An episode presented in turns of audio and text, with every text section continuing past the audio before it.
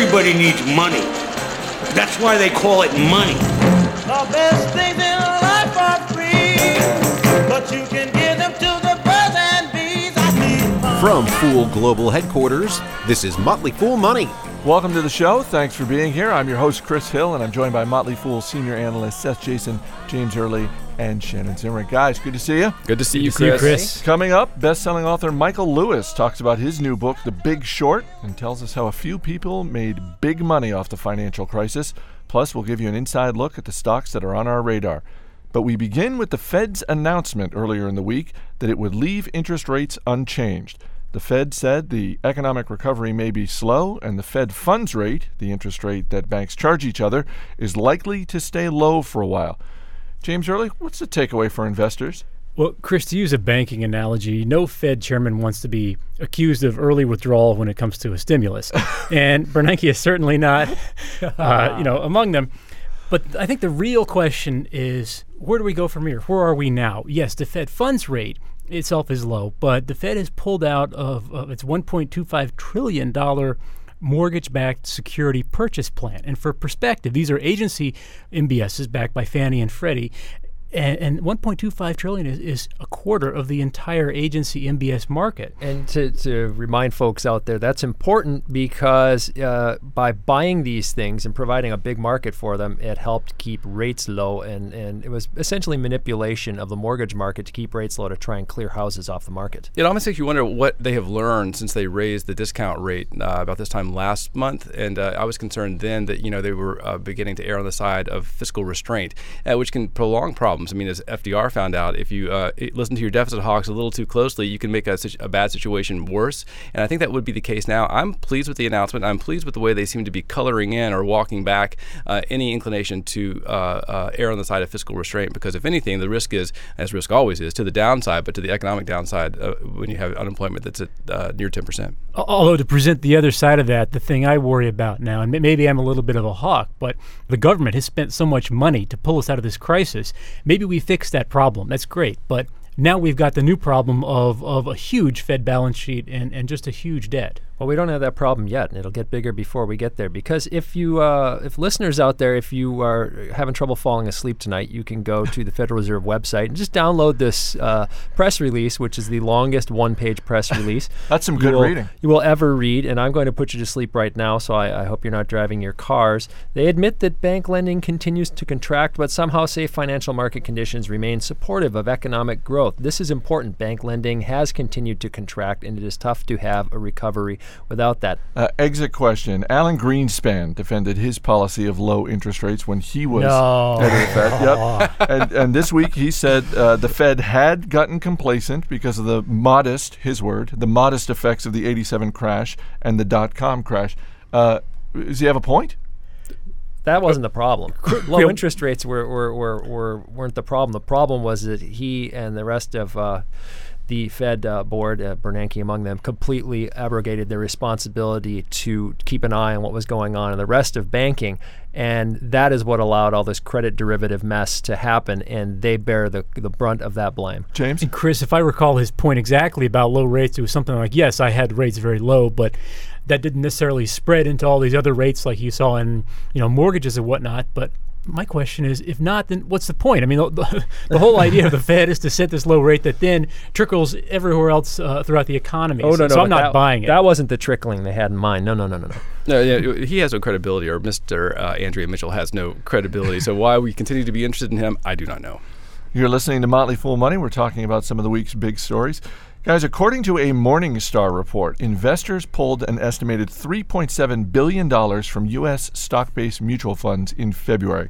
Now, Shannon, in January, investors added 2.7 billion to the fund. So, are they taking their gains, or are they feeling more bearish? Uh, I think they're doing a bit of reall- reallocation right now. And so, if you look at the amount of money that was pulled from domestic stock funds and compare it with the amount that was put into foreign stock funds, it almost matches up perfectly. So, I think that what's happening here is what historically always happens: investors are chasing performance, and that is a good uh, contrarian indicator for folks who want to be patient, long-term in- investors like we are here at, at, at the Fool. The thing that is uh, super interesting to me about the fund flow data is the degree to which people are still just piling into bond funds during a period where, notwithstanding the Fed's most recent remarks, interest rates and inflation are uh, more likely to rise than fall, and that's poison for, for bonds. So, folks, if, if that's you, uh, reconsider what you're doing with bonds right now because uh, bonds are not just always safe, and now is the time to maybe think about dividend paying stocks instead.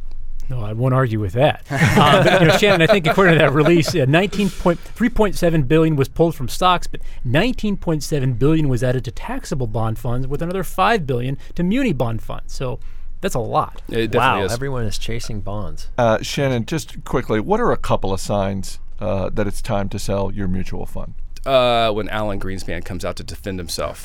the, uh, well, so, so people should, when they invest in a fund, they should be investing in the fund manager. You know, people get all hung up on star ratings, but the fact of the matter is, uh, and I should disclose, I'm a former Morningstar employee, uh, that the star rating is purely mathematical. It just looks at the, the fund's historical performance. It has no bearing on the person who was in charge when it earned th- that star rating. So check into manager tenure, and uh, if, if the fund's five-star track record owes to a single manager, then that's an interesting uh, and good sign. So you're saying if we see the fund manager sort of on page six with too many martinis and hotties on the arm, that might be the time to sell. well, you, you might want to hang out with him. and then the other thing to look for is uh, uh, uh, the price tag. As assets under management rise, this is it's a good proxy for how shareholder friendly a shop is too. As assets under management rise, expenses should are they're spread across more uh, shares basically, and expenses should come down. If that's not happening, that's a bad sign in terms of shareholder alignment. And then secondly, you know, th- th- it's, it's a it's a free lunch in, in uh, mutual fund investing. The less you pay, the better your necessarily will be. Pepsi said this week that it will remove sugary, high calorie drinks from schools in more than 200 countries by 2012. James, Pepsi also said it's raising its dividend and buying back shares. So, as our resident health conscious dividend investor, uh, this is a twofer. Yeah, there, there's a lot in there uh, for me, Chris. Certainly, and, and and even Kraft is reducing its salt. And and I guess my overall question is, if you take these ingredients out, what do these guys have left to sell? I mean, that's the whole point, right? But l- let me say Label. this. Um, what Pepsi is doing, according to the American Beverage Association, in elementary schools, it's still selling water, juice, and milk. In secondary schools, that plus you're allowed to have Diet Pepsi and sport drinks, quote, for children engaged in physical activity.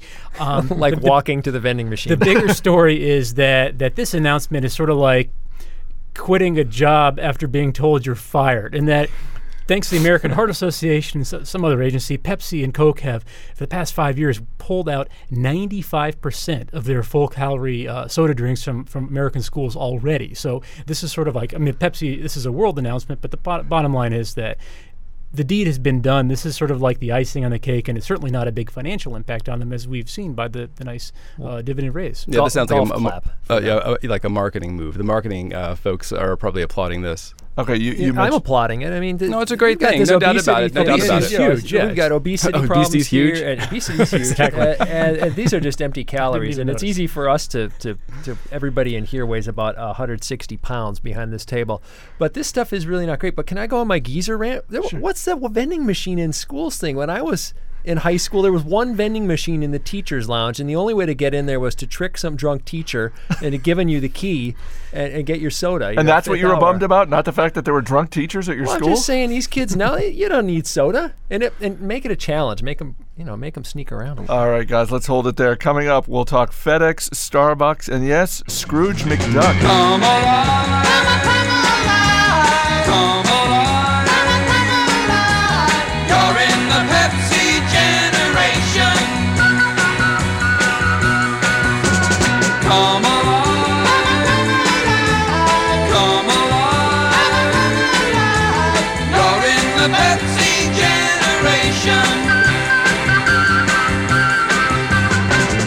What's the word? Pepsi. Anywhere, everywhere. Everybody asks for and drinks Pepsi Cola for its swinging taste. Pepsi's what's going on, and you know it. You're So listening to. Motley Fool Money.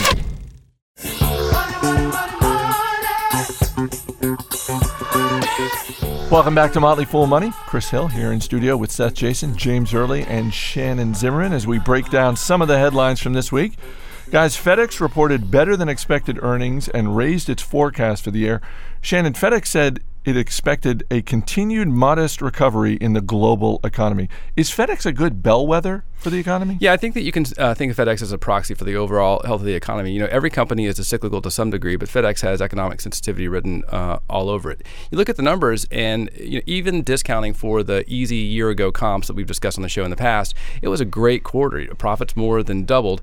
Interestingly, and uh, not to not to uh, bring a dark cloud, but the thing that is interesting about this is that even though profits more than doubled, revenue was up only seven percent, and I think that bears looking into. They're, obviously, they're enjoying some operational efficiencies, but if they're getting the bulk of their profits by wringing out more from what they already have, not really selling more widgets or, or delivering more packages, that's a that's an interesting thing uh, going forward. As uh, is, and, and, FedEx called this out too, fuel prices. That's obviously a big input cost for, for FedEx, and as those go up, that's going to ding the bottom line there too. If I can toss in uh, one comment I've made about FedEx uh, on the show in the past is that watch the capital spending when you read this because over the past few years, FedEx has spent pretty much all the cash it's earned from operations on new stuff, and and if they keep buying new stuff and they don't have any money left over for shareholders, well, then the stock's just not worth as much. Unless they're buying more fuel efficient jets, in which case that's a hedge against uh, rising commodity prices. Guess reported stronger than expected quarterly results thanks to fewer discounts and growing business in Europe. Seth, you're our apparel guru. I'm the guess man here. Can you see my stonewash? We're thankfully no. Uh, were you surprised by these results? I wasn't. In fact, we recently added Guess has been a, a, portfolio candidate at Hidden Gems for a while. I've owned it for years, and we recently added it to our real money portfolio, despite the fact that it's not uh, really cheap looking, because I expected them, frankly, to do better than everybody expected. And I have to be lame, but just read some of the highlights from their press release. In North America, last quarter, they had a comparable uh, store sales increase of 5.3%, big improvements in operating margin. Globally, for, for the year, they actually got an increase in revenues to another record. Margins went up again. They have half a billion in cash on the balance sheet right now. So, a $4.3 billion company, you're talking about 12% of the market cap in cold hard cash. They upped the dividend, yielding a little over 1% at this point and they gave good looking guidance coming uh, up for the future. So it is luckily it's still a stock that people make fun of or, or, try to ignore, but they're great operators and they're selling more stuff everywhere in the world. I, I, I think is still worth a buy. And, and Seth, for the record, you know when I think of Guess, I think of tight acid wash cutoffs from the 80s, which I did not own to be clear, but that's what I think about. Is it is it the 80s have come back into fashion, or is Guess just so much more than that? No, it well, the thing about Guess is they, they are really fashion forward, and so that's that's the interesting thing about the stock. That is the association a lot of people have in their heads. But what Guess is selling is something that's vastly different. Of course, their product portfolio is much bigger than it used to be. It includes shoes and other accessories and jewelry and handbags and all sorts of other high margin items. So uh, they really they're, they're, just one of the best companies in this business, and and people just don't seem to appreciate them. Uh, but will they sell you the pants off the mannequin? Remember, we, we got their comment. Oh, and that's it, right. And it that's was right. it was absolutely. I love it. It's nice that they're fashion forward since none of us are. Yeah. Thank yeah. God someone is. Speak for yourself, Chris. the word bankruptcy appears 17 times in Blockbuster's most recent 10K filing with the SEC, and the company admits it is an option. Is, of course, it's an option. Is Blockbuster on its last legs? Is this it for them? Uh, you can never say that for sure, but uh, let me read you some horrifying numbers. Uh, this is, first of all, a company with a $50 million market cap, but 6,000 locations. Come on. There are probably dental offices out there that the equity value is more than uh, $50 million. A billion dollars in debt, interest coverage. in other words, the, the amount of cash they're bringing in is, is creeping very down to the, the, the level of that they have to pay just in interest. So it's bad. And I think it's going to get worse, and I don't think there's any hope for Blockbuster. The only possible takeaway for very industrious investors is to dig into the balance sheet and try and figure out if perhaps the property is worth enough and if there would be any value left for the equity if the debt holders sort of took this. So what is the end game for Blockbuster? Because oh, it's death. If this I mean, was if this was ten years ago, maybe a competitor is looking to buy them so that no, they no, get no. the land and the DVDs. But we already know for, that Netflix is moving towards uh, a day when they're going to be streaming most of their content. So I mean, is this just a long, slow death, or maybe a quick, slow death? It's a medium-term slow death, I think. Michael Jackson's estate signed a deal with Sony that could be worth as much as $250 million over the next 10 years. The deal calls for 10 albums over seven years, and the albums will be a mix of unreleased songs and old songs. Shannon, you're our resident music critic. Uh, is Sony going to get its money's worth? Yeah, that seems like a, a, a low price tag for the star of Captain EO. Oh, Wow, you're going way, way from the original Epcot archives. Center days. Uh, I, no, I think it's a, it's a good it's a good deal, and you know they'll endlessly repackage these things, Christmas after Christmas after Christmas. And and uh, Michael Jackson, you know, wasn't just a solo artist but the Jackson Five; he was the star of that show as well. So there are any number of combinations that they can uh, issue this material in, and they and they will do just that. You know, you think about this, the great success of uh, Elvis Presley after his death. In fact, the the legend is that on the day that Elvis died, Colonel Tom Parker, his uh, infamous manager, got the staff together and said, "This changes nothing." I think in some ways, the same is true of Michael Jackson. This fact, changes nothing. This Nothing. changes nothing. Just like if I died in here.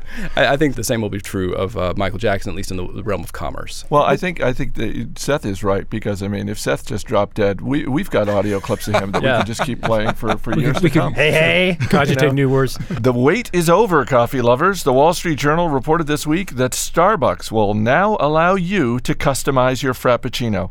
Guys, there's no real material business story about Starbucks this week. I'm just stunned that this story was even on the wire because I, I always thought I could customize my Frappuccino. The Frappuccino's the thing in the glass jar, right? People customize everything at Starbucks already. Listen, listen to them make their orders. It takes 10 minutes. I have I- no idea what anyone's saying in there. Yeah, so I mean, w- so we couldn't customize them to this point. What's the deal? Well, you know, here's here's the way I look at Starbucks. That, that's a nice idea, but they do they do a good enough job uh, uh, making up the drinks for me. I walked in the other day. There was a sign that said, "Admit it, you want one," and it was something like a black A black cherry mocha. cherry mocha. I saw the same and sign. I hated myself, but I did want one. So they they do fine. I'll let them do the customization. If you're looking at the stock at about 25 bucks, I have to say I sold around 20. It looks a little pricey. So maybe they should just like open up a new division that just does marketing, kind of like Nike makes really great commercials. Yeah. And last week, it was Forbes' list of the richest people. This week, it's the Huffington Post list of the richest cartoon characters. The top three Scrooge McDuck, Richie Rich, and Montgomery Burns from The Simpsons. The list also included Lex Luthor and Bruce Wayne, who we, of course, all know is Batman. Uh, anyone from the list that we admire uh, the most? Seth? I suspect they're forgetting that episode where I had to collect tin cans. That's probably why Mr. Burns is number three on the list. ah, maybe yeah. He did get back with that little Lisa slurry plant. James? I don't know if he was on the list, but my favorite cartoon guy was uh, Roadrunner. I think he was actually on the list. For wealthiest? That's what it said. Yeah, it was like he can afford to buy all this Acme material. or Oh, something. true. He's this got was a not a, a high source. science list, I don't think, but I like him. Shannon, did you have a favorite? Uh, well, no, but I think that Foghorn Leghorn would have made the list, except that all of the, his money belonged to his wife. She had a fat nest egg. I can't believe I can't believe Stewie Griffin. That was for my daughter. I can't believe Stewie Griffin from Family Guy is not cracking anyone's list of favorite cartoon character ever. No Family Guy fans here? I hate myself when I laugh at that program too. Really? Yeah. I watch it and I don't want to like it and I find myself laughing, so I have to leave the room. You know what? If we could buy shares in Seth MacFarlane, the creator of Family Guy, we would be stinking rich. Oh, I don't know. I think his 15 minutes might be done. Oh, I'll take the other side of that bet. Okay, drop us an email, motleyfoolmoney at fool.com on anything we've talked about, but especially, let's face it, especially the cartoon characters. The guys will be back later in the show to talk about some of the stocks that are on their radar. But coming up, Michael Lewis talks about the big short. Stop wasting my time. You know what I want. You know what I need. Oh, maybe you don't. Do I have to come right flat out and tell you everything? Give me some money. Give me some money. You're listening to Motley Fool Money. The day it started raining, millionaires on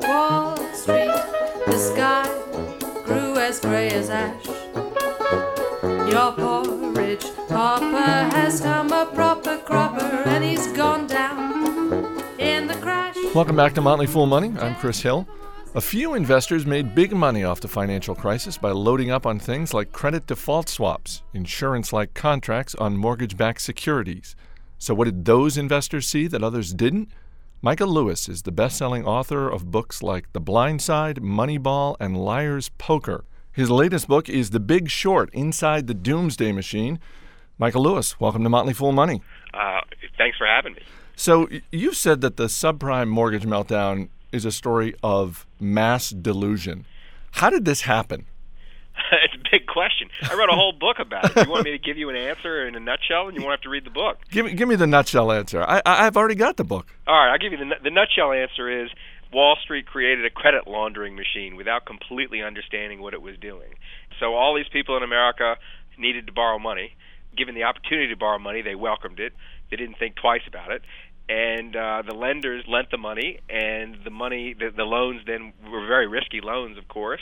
And Wall Street went about disguising the risk of the loans, and in the end, disguised the risk even from themselves. So, in fact, ended up holding a lot of stuff that was worthless it's a long and complicated tale how they did it, but that's the nutshell. Now, there are a few key characters that you profile and focus on in the book. One of them, fascinating guy named Dr. Michael Burry. This is a guy who's a medical doctor, starts out as a value investor, who ends up not only placing the right bets, he, he's the guy who talked the investment banks into creating a whole new market. How does how does something like that even happen? Well, they're, because they're ready to create it anyway. I mean, you just put your finger on the most interesting thing about his story that he came from being a, a pretty strict value investor. I mean, in a different age, he would have been Warren Buffett or something like that. But this age demanded that he change what he do, and he he figured after a while that he was the stocks he was looking at were going to be driven one way or another by what was going on in the subprime mortgage market, and he started to study it and quickly figured out that they, while there were instruments available to short other kinds of bonds, they weren't available yet for subprime mortgage bonds, but Wall Street might create them. And the instrument was called a credit default swap. And and so he he figured out Deutsche Bank and Goldman Sachs were going to be on the edge of this, which they were and remained. And he pushed and brought Goldman Sachs and Deutsche Bank to sell him some. And I, look, this would have happened anyway at some point. Might even happen right when it happened. But he was the first customer waiting once the the contract is standardized. You know, it's an odd story because typically, historically, the last thing you want to be is on the other side of Wall Street's trades. It, typically, historically, the Michael Burrys of the world would get killed arranging this sort of transaction with uh, with a big Wall Street bank, but he didn't. I mean, he made a fortune, and it was a long and for him miserable saga because he was very early into this perception that the subprime mortgage market was uh, was a disaster waiting to happen, and a lot of people disapproved of what he did. His investors, his own employees, rebelled, but he stuck with it, and and now he's a rich man. Well, and and that's the thing. I mean, here's a guy who starts out with stocks, and he ends up going into an area which everyone else thinks is really risky, but it really ended up being a safer bet for him, wasn't it? Yeah, well, there's no question. I mean, you know, he kept trying to explain that when he buys a credit default swap, his downside is known and limited to you know I, you know over the life of the swap you know 10 or 12 percent of the principal amount.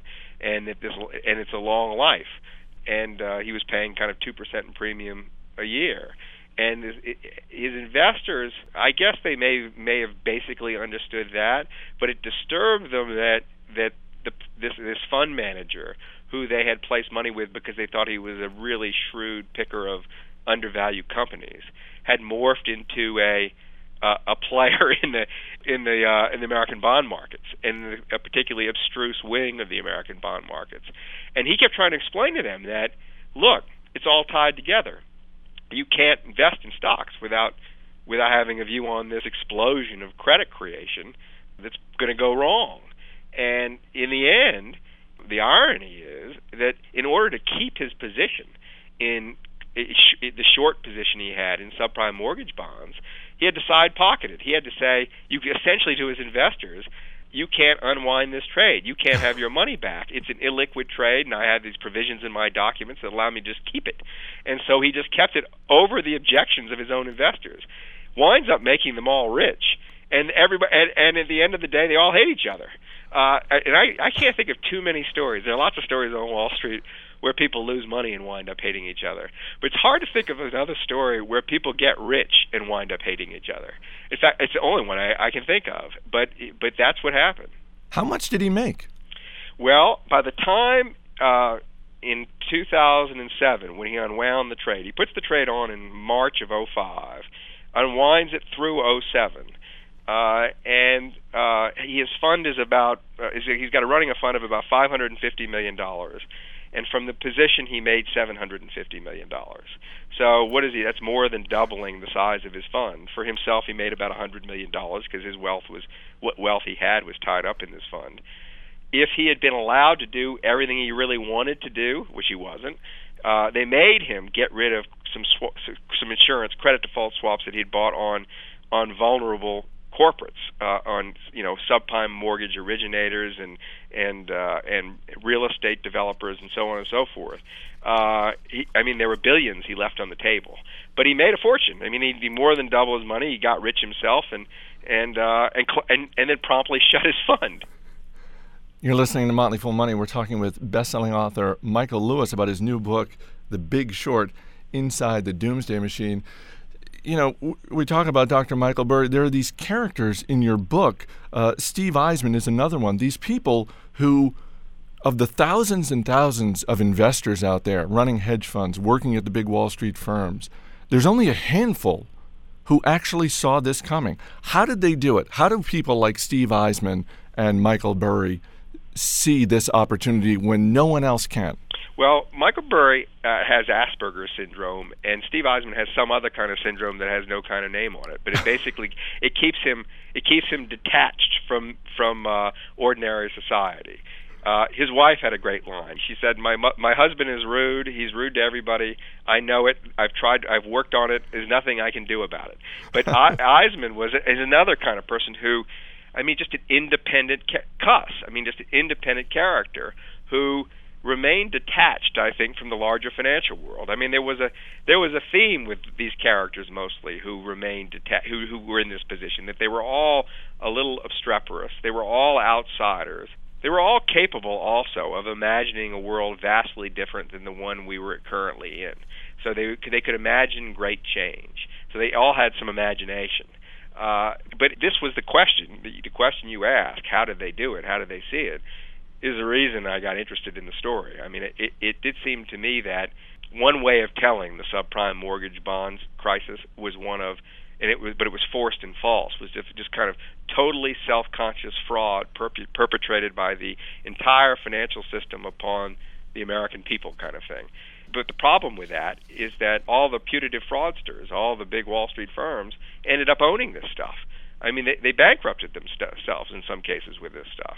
So it wasn't as simple as a, as as a as a self-conscious fraud. It seemed to me that really what had happened was that there were a series of facts out there in the financial world for everybody to observe. And the vast majority of people saw these facts in one way, and a handful of people saw it another. And the analogy that kept popping into my mind was of the, there's a famous drawing. It's an optical illusion. You look at it one way, and it looks like the uh, kind of a beautiful woman in profile. Mm-hmm. And you look at it another way, and you're staring in the face of an old witch. And it's like everybody comes to that picture, and most people see the beautiful woman in profile, and few see the old witch.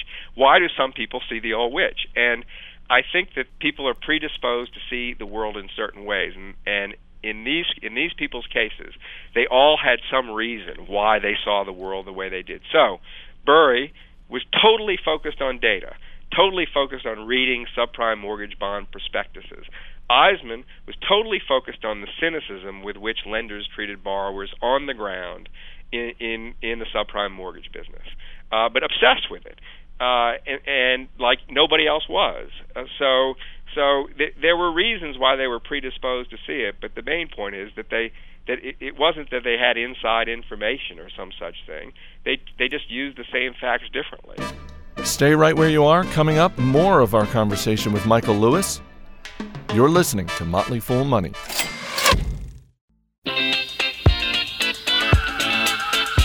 Welcome back to Motley Fool Money. I'm Chris Hill, and I'm talking to Michael Lewis, best-selling author. He's out with his new book, The Big Short: Inside the Doomsday Machine. Michael, you worked on Wall Street for a few years. You're not some novice to this whole scene. Uh, what surprised you the most when you were working on this book? Well, you know, surprise might be a really strong word because I, I I had kept kind of in touch, uh, loosely in touch with the financial world because of Liar's Poker uh, over the years, but I was taken aback by the level of the degree of conformity. I mean, just how how like-minded uh, so many people in the financial world had become. There was a kind of a, a global financial monoculture had been cr- created with these big firms filled with similar sort of people all behaving in similar sort of ways in which deviant or variant views were considered rude.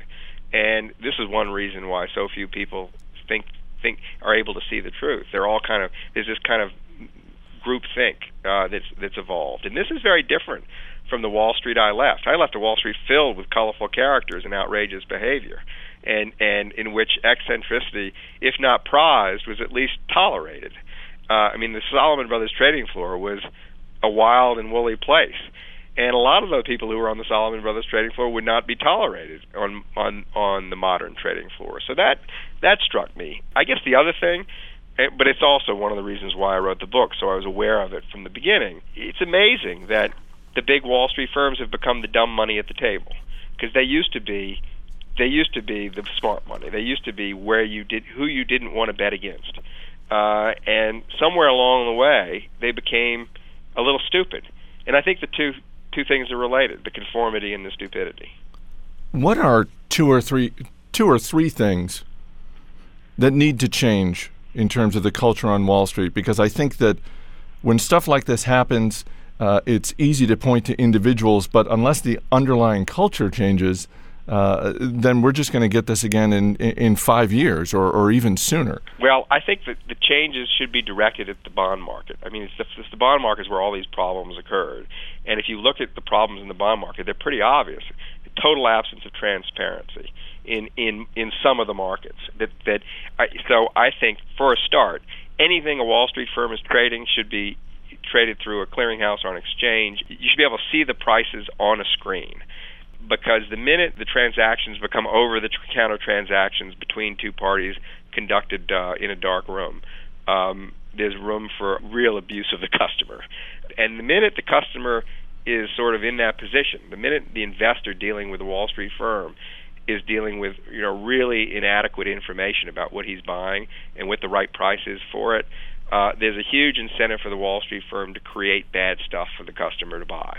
I guess the second thing that is a, a really big and obvious change that the the, Vol- the Paul the Volcker rule, named for Paul Volcker, that's sort of being kicked about on Capitol Hill right now. It seems to me a kind of madness that uh, a Wall Street firm is allowed to trade for itself in the same securities it is advising its customers to buy and sell. That the minute that happens, you create the sort of uh, environment in which relations are going to come become poisoned and deceitful. And th- I don't see why the financial world can't be divided up pretty cleanly between you know the Schwabs of the world that advise customers and and hedge funds that trade for their own account, and that, that the two aren't under the same roof. You know the firms will tell you that they're kind of Chinese walls between things, but that's just baloney. Uh, and so th- those are two obvious things. I mean, the Lehman Brothers story that broke a couple of days ago is kind of amazing. That these people were were essentially disguising uh, the risks they were running, you know, maybe not fraudulently, but certainly deceitfully, and that it took uh, not just bankruptcy, but a year and a half of studies of their books to figure this out. Uh, it just makes you kind of wonder what the other firms are doing because it seems very unlikely in this highly homogenized conformist environment that one firm was doing things radically different from other firms. Final question: Where do you see the big money going now? What is what is the next big thing for the Michael Burrys and the Steve Eismans uh, that are out there?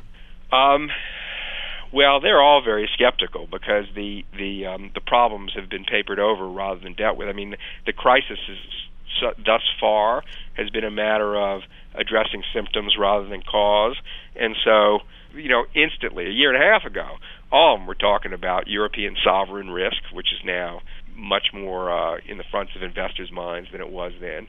They're all um, dubious about the long-term capacity of the U.S. Treasury to meet its obligations. So they're thinking they think dark thoughts, but then you know their experience they just had predisposed them to think dark thoughts, and maybe so maybe they're not the best ones to ask.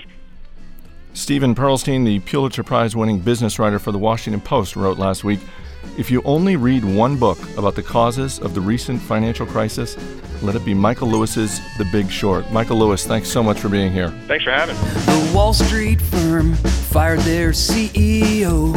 Now he's living on his yacht down in Key Largo. He packed up his bags once he was accused.